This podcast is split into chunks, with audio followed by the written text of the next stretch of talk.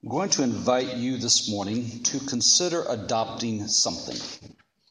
You've probably heard of adopt a highway or adopt a school. Well, I'm going to invite you and myself to adopt an attitude, a mindset, a disposition.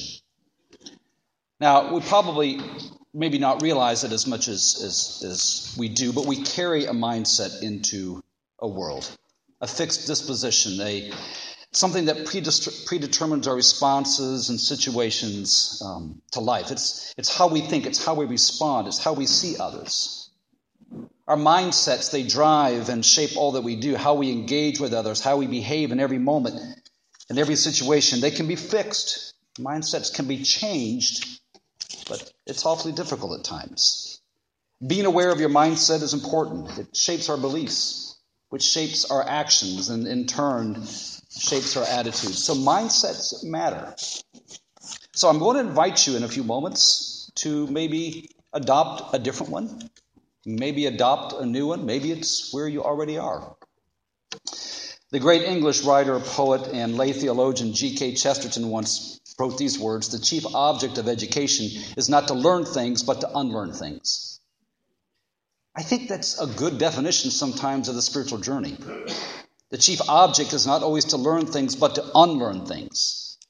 Those things have to do with life, how we relate to the world, how we relate to one another, how we respond to life. I think this process of unlearning it's another way of thinking about repenting. When we repent, we rethink our life. We unlearn patterns that sabotage and diminish life. We open up our hearts to new attitudes, a different mindset, a different way of thinking, a mindset that brings all that we do, our actions and responses, into something that's more life giving, something that's more whole, something that adds beauty. So if we're to unlearn, then who or what do we learn from? And I think this is where the term disciple becomes very profound. It's a term which literally means to be a student, or an apprentice, or a master craftsman. When I was in high school, I was an engraver for a couple years in a jewelry store. And before I could actually start engraving, I was an apprentice. And the person who I came after, I just shadowed this person. I followed them around. I watched how they engraved. I watched everything they did. And then I practiced a little. I practiced a little bit more. And then I practiced a little bit more. And I really believe that that is the ultimate way of looking at how we do discipleship. We are apprentices that are just simply learning as we go along in life, little by little, bit by bit, putting into practice what we see. And when we enter into this journey of learning and unlearning, we unlearn all that's not conducive to living, and we learn all that gives us this new mindset that enables us to flourish and live. Now, researchers will tell you about mindsets. We either have a fixed mindset or a growth mindset. And we probably have a little bit of both. Sometimes I can have a very fixed mindset. In other words, I'm not budging. This is how it's going to be. This is how I see it. Sometimes I have a growth mindset. I'm really open to things. I'm really open to your ideas and your opinions. I'm really open to learning something new. But I want to offer this. What if there were a third way? And the third way was simply this what if we adopted a Jesus mindset, if you will? As the Apostle Paul writes in what Susie read, in your relationships with one another, have the same mindset as Christ Jesus. In fact, maybe this would be a good place to begin. We're invited into this journey of learning and unlearning where we are offered this alternative way of seeing this world, an alternative way of responding to the world and one another and living in community with one another. We're invited by Paul to adopt a mindset or attitude that helps us to see life and do it from a different perspective.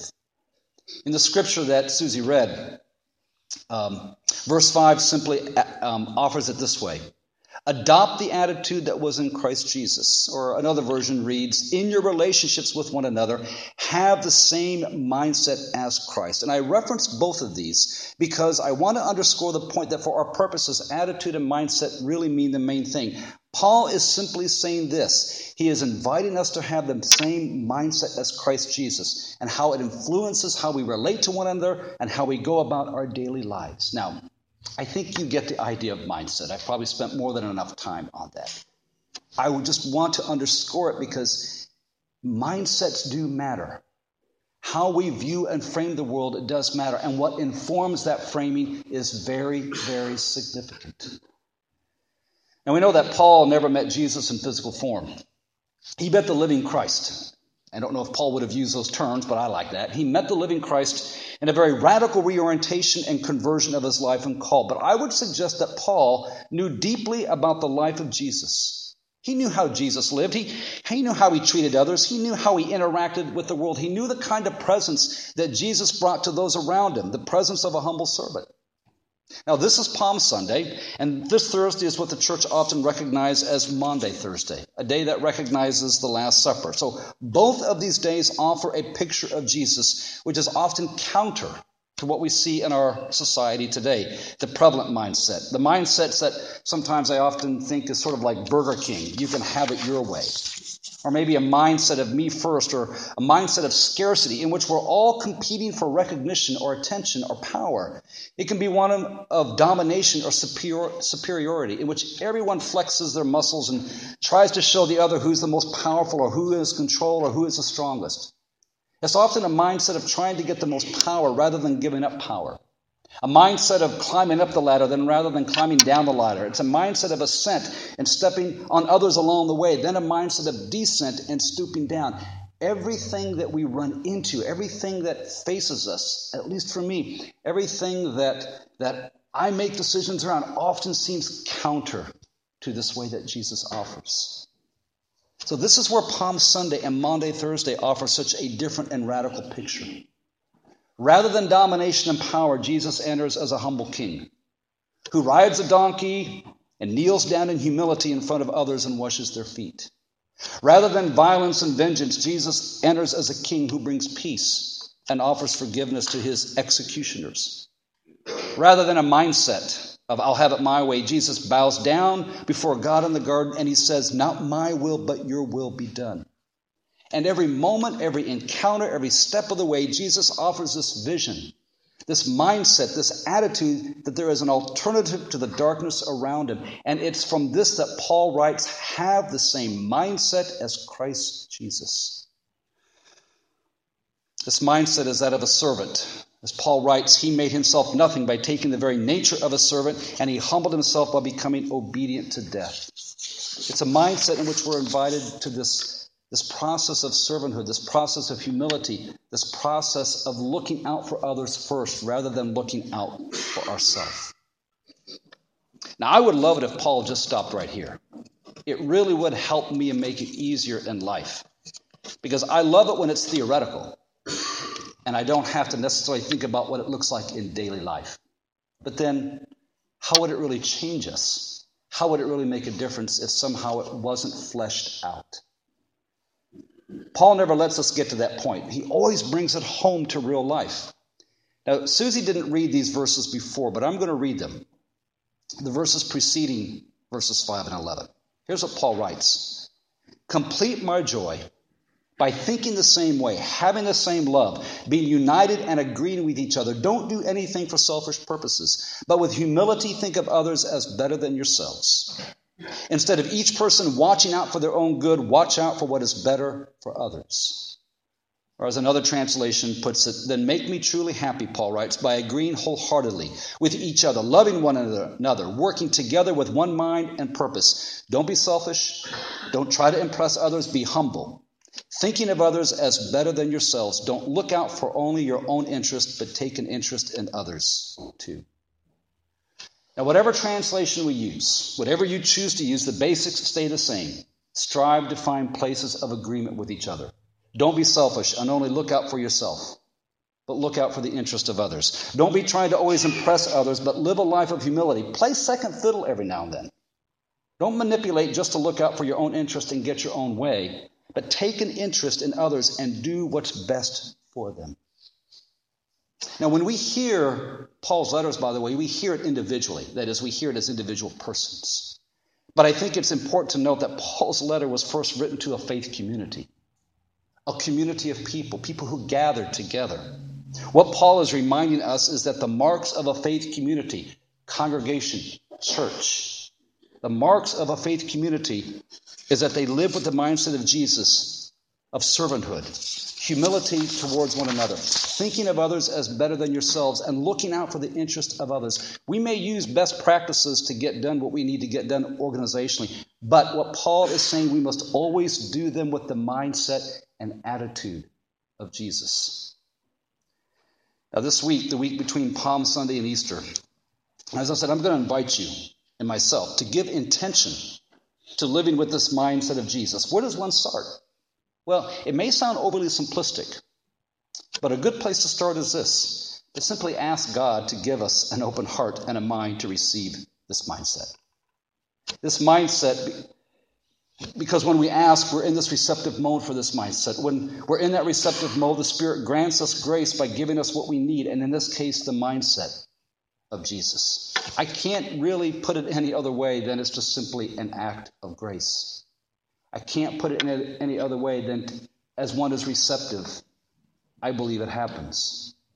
I was having this conversation with a friend of mine, uh, a colleague in uh, another state. We have been starting to talk for one hour a month on the phone, just pastor to pastor. Yeah, we talk about you guys. He talks about his, but anyway.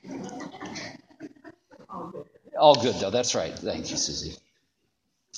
But as we were talking, he was I was relating to him a story uh, from the past and about how I had reacted and how I used to react.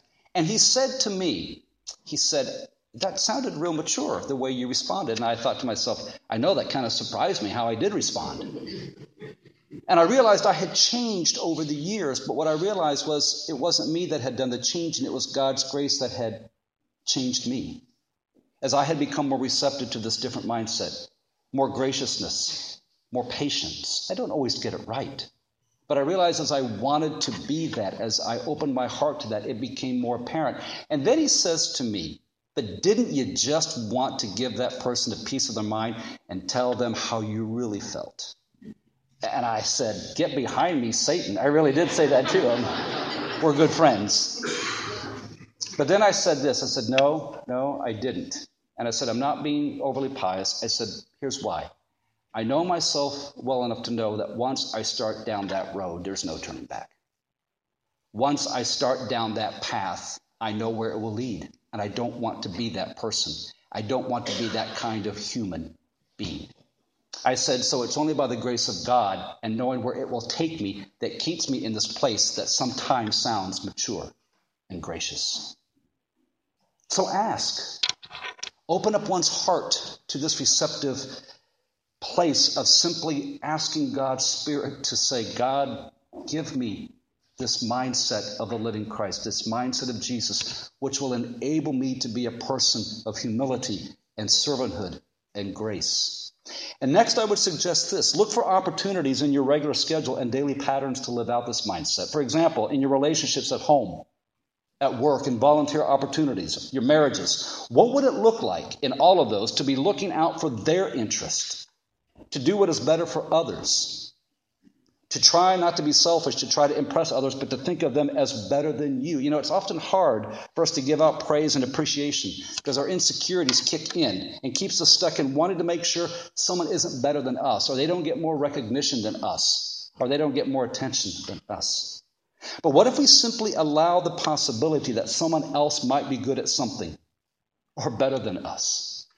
And we acknowledged it with an expression of appreciation or encouragement. Or we simply took the time to look out for someone else's interests rather than my own self interest. What can I do for you? What's going on with you? Where do you need help? How can I support you?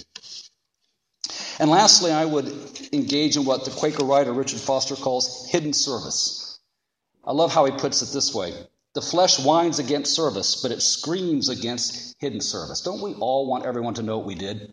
Don't we all want everyone to know how we served well and how we reached out? And what Richard Foster says is the best antidote for the soul is to do hidden service. You don't tell anybody. The right hand has no idea what the left hand is doing, and vice versa these hidden service or acts of service we engage in on behalf of others, the, the kind of stuff that doesn't get noticed. We do it because it's good for them. It's good for our soul. It's good for rebuilding our world. It could be sending a card of appreciation. It could be stopping by to spend time with someone you know that's lonely, thanking a server at a restaurant, or leaving an extra generous tip. It's anything that's in the service of someone else but won't get noticed because that's not why you're doing it. This past uh, week, when I went to visit Norma, it was really fun hearing what really brought her a lot of joy. And USFW does this, I think. But she just loved whoever, by the way, if you're in this room, if you are her secret pal, she loved the basket that you gave her. It just made her weak. But it's hidden service. That's why it's called secret. I told Norma that. She says, I don't know who did it for me. I said, Well, Norma, I can't tell you because I don't know either. And if I did, it wouldn't be a secret anymore, would it? So just maybe, maybe we go out this week being secret pals to everybody. Maybe we go out this week being secret pals to our family secret pals to our coworkers, secret pals to people we don't even know. These hidden acts of service where we simply begin to look out for the interest of others rather than just for ourselves. The message, um, Eugene Peterson translates that last verse this way Forget yourselves long enough to lend a helping hand. Sometimes it's as profound as that. Who needs a helping hand in your life? Who needs a helping hand in your neighborhood? Who needs a helping hand in your family?